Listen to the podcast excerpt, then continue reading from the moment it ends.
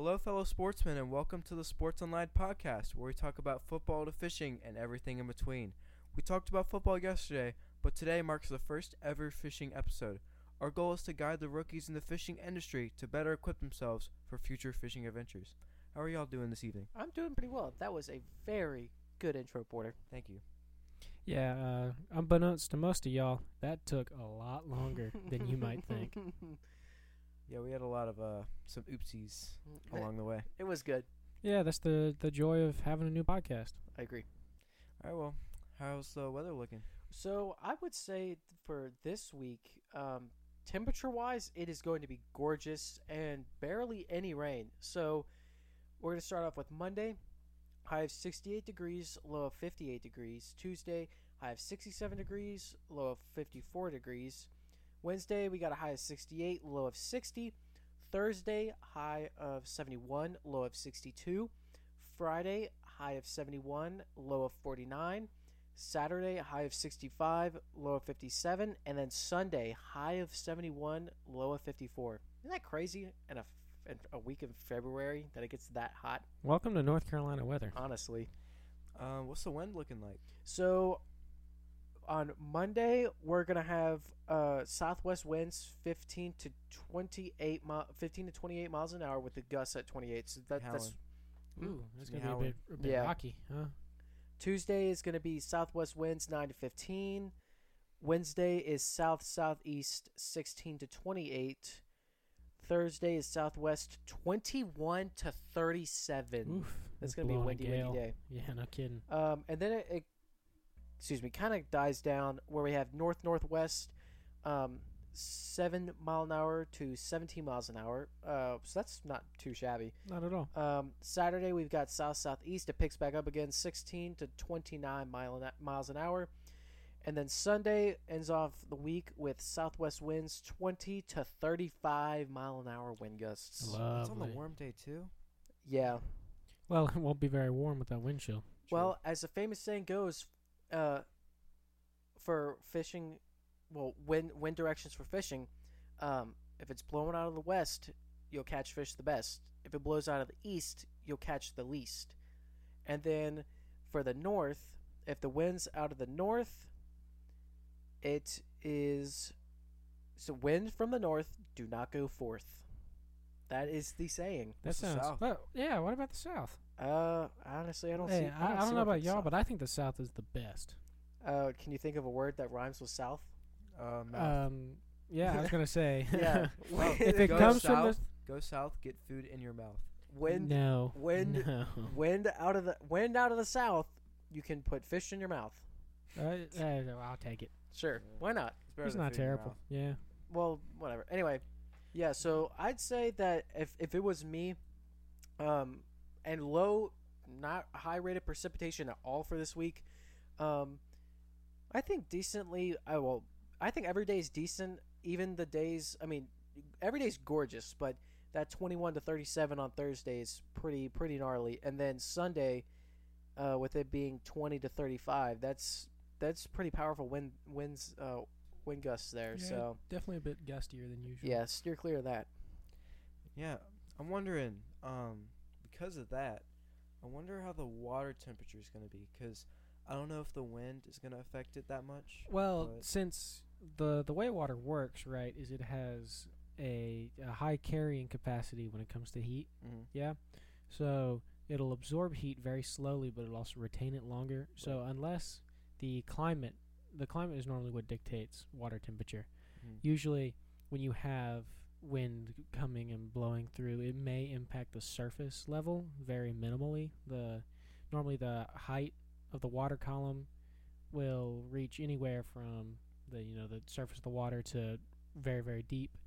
The the top maybe maybe two feet of the water column will be influenced by wind and affecting of temperature, but normally when water is being stirred up and diffusing, it's not diffusing heat; it's diffusing oxygen. So I, I think you're correct in that, and also depending on how um, how strong the current is, when you have your incoming and outgoing tides, uh, especially if it rains, all that sediment gets kicked up, and that the in the outgoing tide, um, will well and the incoming both ways when the tide cycles happen, that muddy water that comes from the creeks. Um, so, if I think the best way to put it is when it's when it rains and the tide's high, that water is going that that water that comes in when it when it goes and switches. So incoming is high and outgoing is low, right?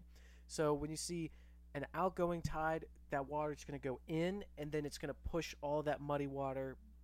I think that's how. It, I, have to look into that. But when that rain happens in a strong current and it brings all that muddy water in, um, I think that kind of. I definitely think that dictates the temperature um, to a certain extent.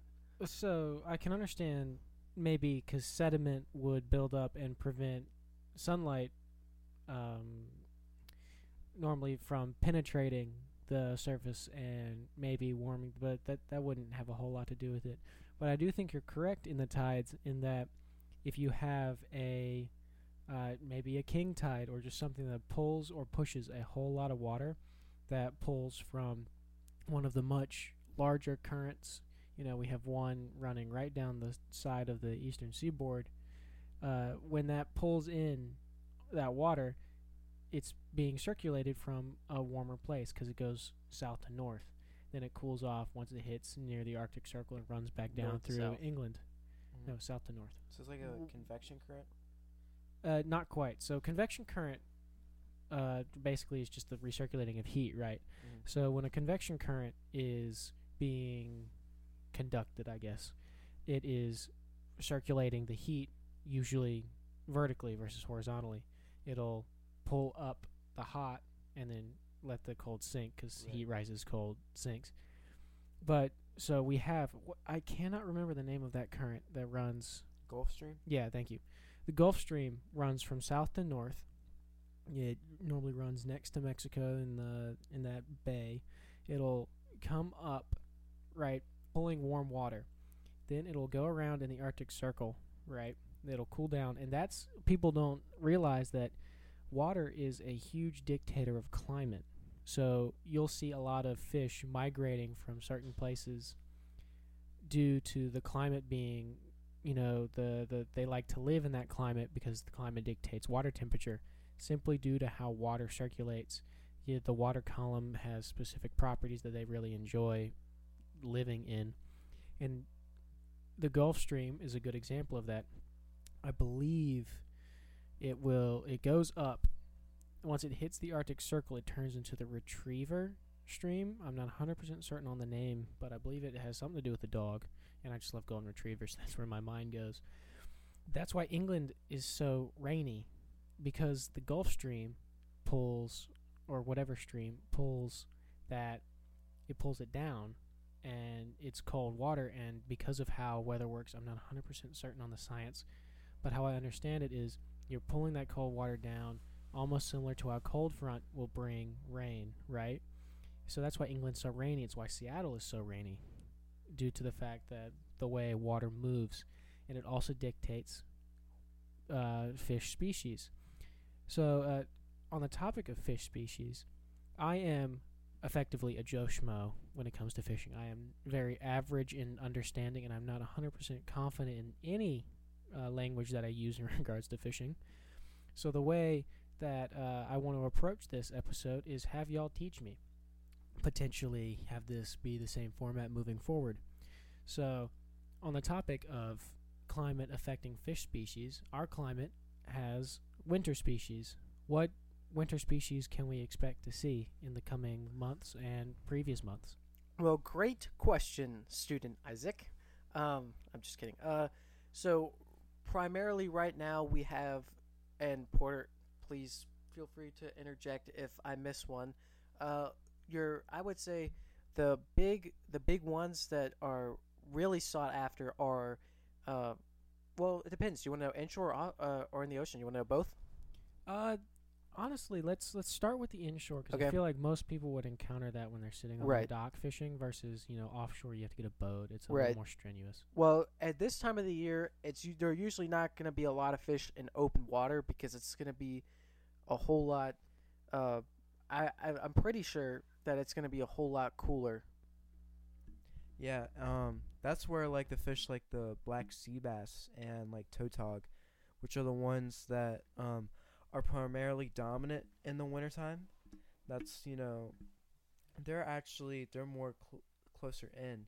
I've seen people catch things like the black sea bass in the port, but they usually catch them in shallower water, um, and not just um, in just shallow water. They also catch them in deep water.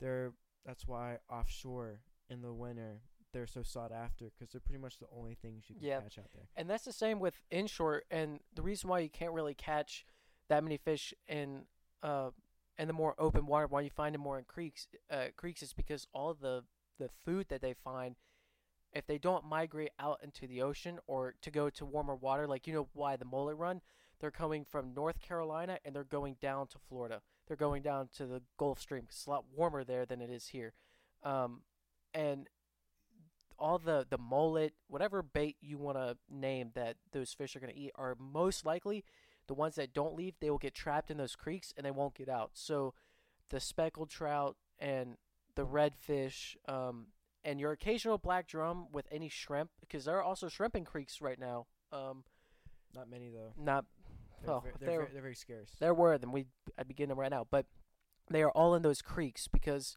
um, they're just they're leaving that that like the the bay, the sound, if you will. They're they're in creeks now. So does that have anything to do with tidal currents? Because I so to give background for all three of us on our understanding of fishing and whatnot. Currently, Samuel and myself are certified in aquaculture, and we worked at a fish market for three-ish years, three plus. And then Porter has just been fishing since apparently he was three, which is actually really cool, and I'm honestly impressed with how well he's done, especially considering he doesn't have any, he doesn't have too substantial outside information. Uh, he just self-taught himself pretty much. But yeah, uh, so what do tidal pools? Because I understand that shrimp will leave more inshore areas, go out, mate, spawn, and then come back as uh, not necessarily adults, but the stage before that, you know, adolescence. Do, does the tidal pool, that rotation, does that have anything to do with their populations in February? Is it because they left and then they come back? Uh, so I'm gonna make a quick disclaimer here because I love the fishing aspect, but the science I'm not. I'm still learning that. I still have a lot to learn. So I don't know exact. My guess would be the same as mullet. They want that warmer. They want that that more. I I think it'd be the warmer water. So they're going where um those mullet are going to. Um, and I also think um that I mean, and you can tell. So when you look out of the dock, Mhm. when you're anywhere, at least in the sound in the wintertime, it is usually crystal clear. Yeah. And there's not that much life. So what would shrimp be wanting to feed on that's out in the sound? I mean, because you know, when the water's dirty, it's because sediment and other microorganisms are inhabiting that Mm. that area. But in this area, I'm gonna just use the Bogue Sound for example. Um, and it's crystal clear everywhere you go, unless where it drops off and it gets you know in the channel and it's like 15 plus feet. Right. You can't. You're usually not going to be able to see that far down. So I'm thinking, just when everything, I don't know if it passes away, but when all that micro, all those microorganisms are gone, which you know when the turbidity of the water when it becomes really really clear, the shrimp probably don't have anything to eat, so they're wanting to go to a place where they can find more food. Well, so microorganisms are, especially for shrimp to feed on, are probably going to be photosynthetic Mm-hmm. because, uh, especially babies, will feed on the uh, zooplankton or zooplankton if you want to be super picky. But yeah, and then you have phytoplankton as well. Both typically photosynthetic, but there are carnivorous zooplankton. So I believe that the turbidity and you know, depending on the rain and the tumultuation of the sediment that causes it to be, you know, more and more, there's more particles in the water column.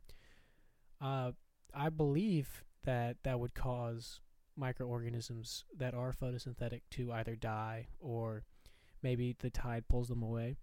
But yeah, no, I'm I'm with you on. I think that the shrimp would definitely because you know you follow your food, right? Yep. We live in an era where you don't have to really follow your food because it's at a store. Yeah. But yeah, I'm also very curious on. So you mentioned speckled trout, black sea bass, red drum, black drum, Sheepshead. sheepshead as well. Do they follow their prey at all, or is there enough in a consistent basis that they don't have to move? So, in a way, does that impact your ability to catch them during certain parts of the year?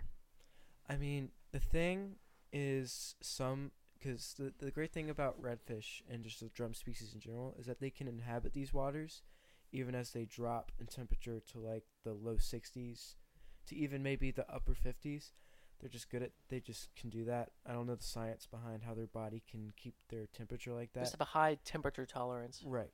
Um, But but just a really hardy fish. They're Yeah. very Yeah. delicious too. same with sheepshead too. They, I mean, they can they can hang out in pretty cold water, um, but um, the redfish sometimes they'll stay, sometimes they will follow the mullet. Um, it just all depends on what the the school wants to do, because up in like Virginia, uh, during like you know beginning of fall, they get in these huge schools and they just go together and they just move down south because they want to follow the bait. Um, Chesapeake Bay, right? yeah. Mhm. But sometimes they just they stay there um, for breeding just because there aren't too many predators around because of the colder water. Now here they still have to worry about porpoises, but there's not as many porpoises or sharks. There's not there's not many sharks here when the water temperature is so cold. And so, as with everything, we are their largest predator. But is there any substantial competition in that regard? Is there any any predator trying to be more predator-like than us? Do they have anything like a a, con- a consistent threat? The only threat I can really think of that's there, uh, you know, year round is a porpoise, which, if for y'all that don't know, is pretty much just a dolphin, but more, n- f- but more north. I Yeah. actually learned that we don't have porpoises. We don't. We do not. We have uh, bottlenose and spinners. We don't have porpoises. They inhabit more warm water, so they we Really? might get them during the summer. But yeah, like right now, you will never see a porpoise. So Interesting. The, the, so the so now that we know that it's the dolphins, the dolphins, and in the summertime, if we get porpoises, then the porpoises come along. But that's pretty much their only their only um competition in terms of where you know what's trying to eat them or anything. Yeah, and I also want to say, like for sheepshead, I think it's a very good example when we're going to talk about food wise. Sheepshead, their primary diet, primary diet is shellfish, and a big thing, like if you were to look at a sheepshead stomach, um, it's most of the time gonna be filled with barnacles. They sheepshead love to eat barnacles, and well, what do you find on every dock in saltwater? Most likely, you're gonna find barnacles. Yeah. So I don't think they need to leave. I mean, they have food at every dock that they could find, and uh, redfish, well, black drum are kind of the same. They're also primarily they primarily eat shellfish And Shrimp crustaceans. and crustaceans. Oh, I didn't. Oh, well, sheep said crustaceans too. Um, but I do have to say the best bait for sheep's head or a black drum, in my opinion, is a live shrimp. So you know, or, or like cut like if you freshly catch a crab and you cut it up and Right. you chuck it out. Yep. That's what we did. Um, that one time when the Miroffs came over, we cast it out. yep. Uh, just a freshly cut crab, and we caught a sheep's head. Mm-hmm.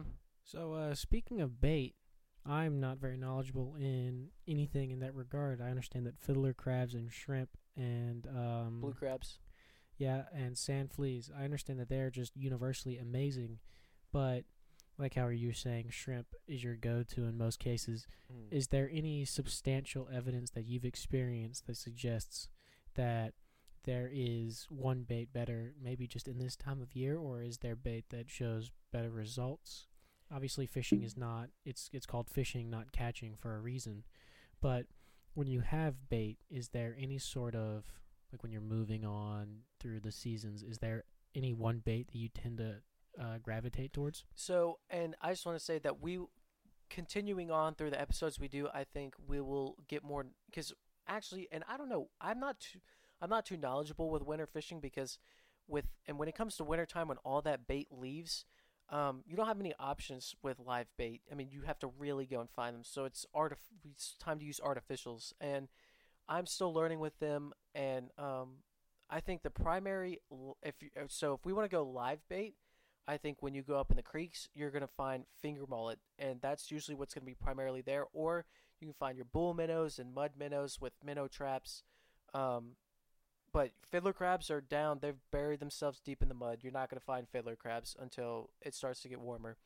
But the primary bait, if I were to say that usually you're going to use in the wintertime, is artificials. And I'm actually, would it, don't you think Porter would be artificial? Art, I mean, they're the best, and you can get them anytime you want to. And like he was saying, with um, live bait being so scarce during this time of the year, really the only thing you can really do if you want to have the most luck is using artificial baits.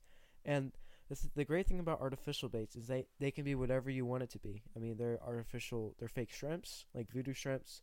It's pretty much just a shrimp, but Gulp shrimp. gulp shrimp. It's just a shrimp but made out of plastic, and I mean it's pretty convenient.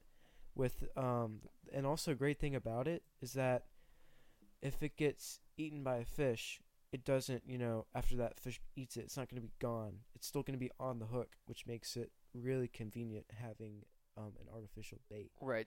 And uh, not only that, but in in my opinion, when you look at artificial, you can get artificial baits that could last you like just one singular bait could last you like like a week where when you use live bait, it's usually one cast and then you got to re you have to get another live bait out.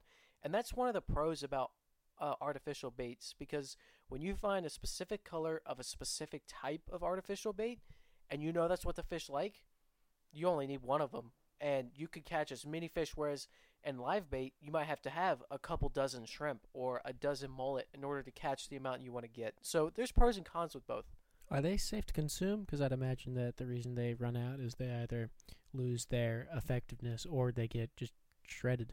you know um i don't know i don't know if they're safe to consume usually when you put them on a jig head what's really nice about jig heads is they have almost like they're not spikes but basically what it does is they hold the artificial in place to where it can't slide off the jig head You referring to barbs? Uh i It's- wouldn't It's like a hook. It's like you know, like a clothes hook. It's kind of like that, where you like you just clip it on and it stays on. and they're y- they are referred to as barbs, but they're not sharp. But um, I would definitely say that um, I I would not guess. I don't think anything should be absorbing or eating plastic. Um, So would they spit it out? Maybe. usually, yes, you could catch it. They won't swallow it. You would be able to get it in time. Okay. And another thing with it is that it's tough enough to where if they were to bite on it, it won't break apart from the Mhm. bait, so it won't they won't be able to consume it accidentally. So even like a sheep's head with its beak, it's not strong enough. Well, actually, um, it's funny. So you bring that up because if you're gonna catch anything where their primary diet, so like with redfish, it's they're pretty much eat they'll eat almost every type of live bait, but sheepshead and black drum are extremely extremely picky. They only like crustaceans and shellfish. It is like once in a blue moon that you will catch a black drum or a sheepshead on artificial bait. So um, usually, I mean, I honestly don't know what artificial you would use.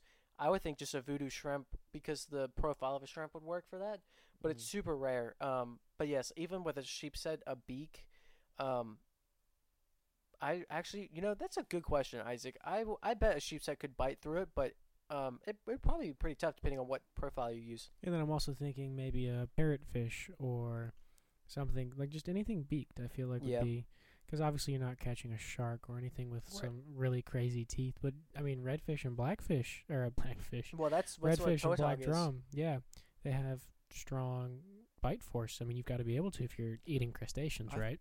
I thought I th- I don't think they have teeth. Mm-mm. I think they suck it in and they crush it, but there's like a thing in their throat that crushes Yep, it. they It's literally not have that- jaws in the back of their throat that, and same with black drum. Black drum have like a sucker that literally it's like a sucker fish, a freshwater sucker fish, but they have like these crunchers that are in the back of their throat. Those things are cr- they're wicked. Oh, so it's it's almost like uh, is it sea sponge where they've got the things where they shred when you pull it through, but instead of that, it's like a mallet crushing it as it goes down. I don't know. I would I would assume it'd be like that. It's, just like crushing it. Yeah, it's it's like imagine if you grabbed a hammer and a piece of glass and just smashed it really hard. It just crushes it. But I'm assuming it's coming in from all sides. I guess. Mhm. But yeah, um, it's like a little compression thing. It like just closes in around it. Oh, But- okay. But sheep's head are different, and I'm sure you know because we've seen them. Sheep's head have like Human molars, teeth, like yeah. molars. It's insane. They're pretty much just like humans, but if they were in the water. It's Uh, really like, creepy. Like their their their mouth. their dental Oh, yeah. profile, one hundred percent. Their dental profile is straight up molars. It is crazy. They're they're like if a horse was in the. Let's see, we'll say they're like a horse. And so you and with sheep's head in the Pacific Ocean, so you see sea urchins, right? You see all their spikes. Um, and I know because we've when we would dive, Isaac. You know, people would pull up and they would be writhing in pain when you're covered in sea urchins. They're not pretty. Or they'd just be straight up attached to you. Yeah, and they'd be attached to you.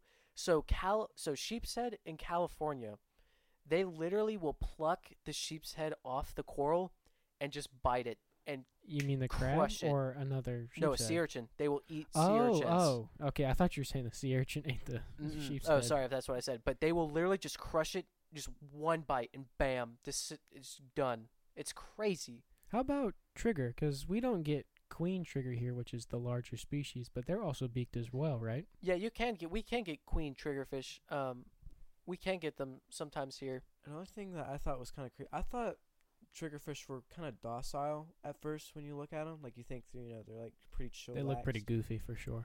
But I mean, they are some of the most aggressive fish I Yeah. have ever seen. Like when we went offshore fishing and they brought up the sheep's head. I mean, it was you going mean the crazy. triggerfish? Or yeah, the shit. The Yeah. triggerfish. I mean, it was it went berserk. It tried like hitting us. It was just flopping all over the place. You want to hear a fun fact about triggerfish? What is that? Okay, so triggerfish have a well-known defense mechanism. You notice how whenever we would uh, take, process, or like fillet triggerfish, right? Yeah, Uh, when at the fish market, how it looks like they were covered in their own feces. it was slime, is what it looked like. Yeah, but no, like you'd lift them up and they they would be uh, covered in feces in some uh, semblance. Yes. Sheep's head, whenever they're pulled up on a hook, their defense mechanism is to prolapse. Sheep's head. No, trigger. You said Excuse me. sheep's head. Excuse me, trigger. Sorry, we're on the sheep's head I know, vibe I here. know, right? Uh, trigger's defense mechanism is to literally prolapse. I don't know what that means. You take your insides, your uh, i- in intestines, right, Mhm. and they become Oh. outtestines. Oh yeah. Oh, you, Yeah. You see it like the little little like pink dot that Yes. comes out. Yep. That's their insides. Yeah, so they're li- they literally prolapse as a way to defend themselves, or they'll just straight up vomit. Their their defense mechanism. Uh, I would think their trigger would be their defense mechanism. Fun fact: you know that you could take the one of the strongest men in the world, and you could not break that trigger off of a triggerfish. And all they have, so it's the What what's the trigger? so the trigger basically is that spine that is on the the the front part of the triggerfish. And what you'll see is you have the point, and then to the right behind the point, there's a little latch that you press down, and that lowers the trigger. But if you try to push it the opposite way, it's not moving. Uh, what's is it the toadfish where its spine is poisonous? I could've sworn you said- Stonefish.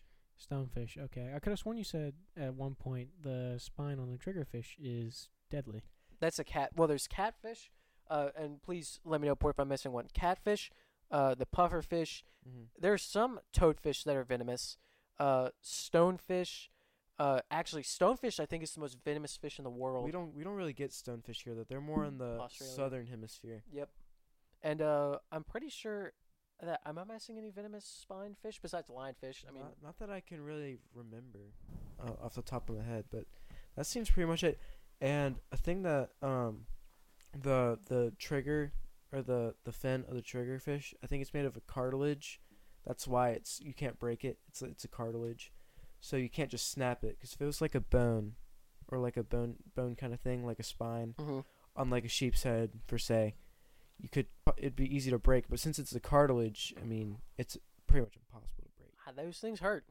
So to end off this uh, wonderful episode that's been really enlightening for me, as much as I'm sure it's been enlightening for you guys, I want to hear what are your top three favorite eating fish? You can factor in filleting, methods of cooking. What What are your three favorite fish Uh, to consume? between offshore and inshore doesn't matter. it is not any any Okay. fish species. And filleting counts or no? I mean, it it could be extinct, and you could just for some reason know what it tastes like. There's no criteria, just your So- top three. my three favorite. I'm gonna start at the bottom. Number three, I'm gonna put uh, mahi. Number two, oh man, this is hard. I'm gonna say number two is probably redfish. Number one is monkfish. All right, Porter, what are your top three? Okay, so my my top three, it's kind of like it's it's hard to think about because I mean there's so many great tasting fish in the sea. I'd say number three would be uh, fried flounder. Like just put it in a sandwich and just, I mean that is that is awesome. The second one, I'd probably say yellowfin. Yellowfin's really good, and my favorite fish, uh, it's hard. I mean, it's really. hard. I'd say probably a redfish or a, um, or a mahi. But anyway, guys, that will wrap up this episode. God bless y'all, and we'll see you on the other side.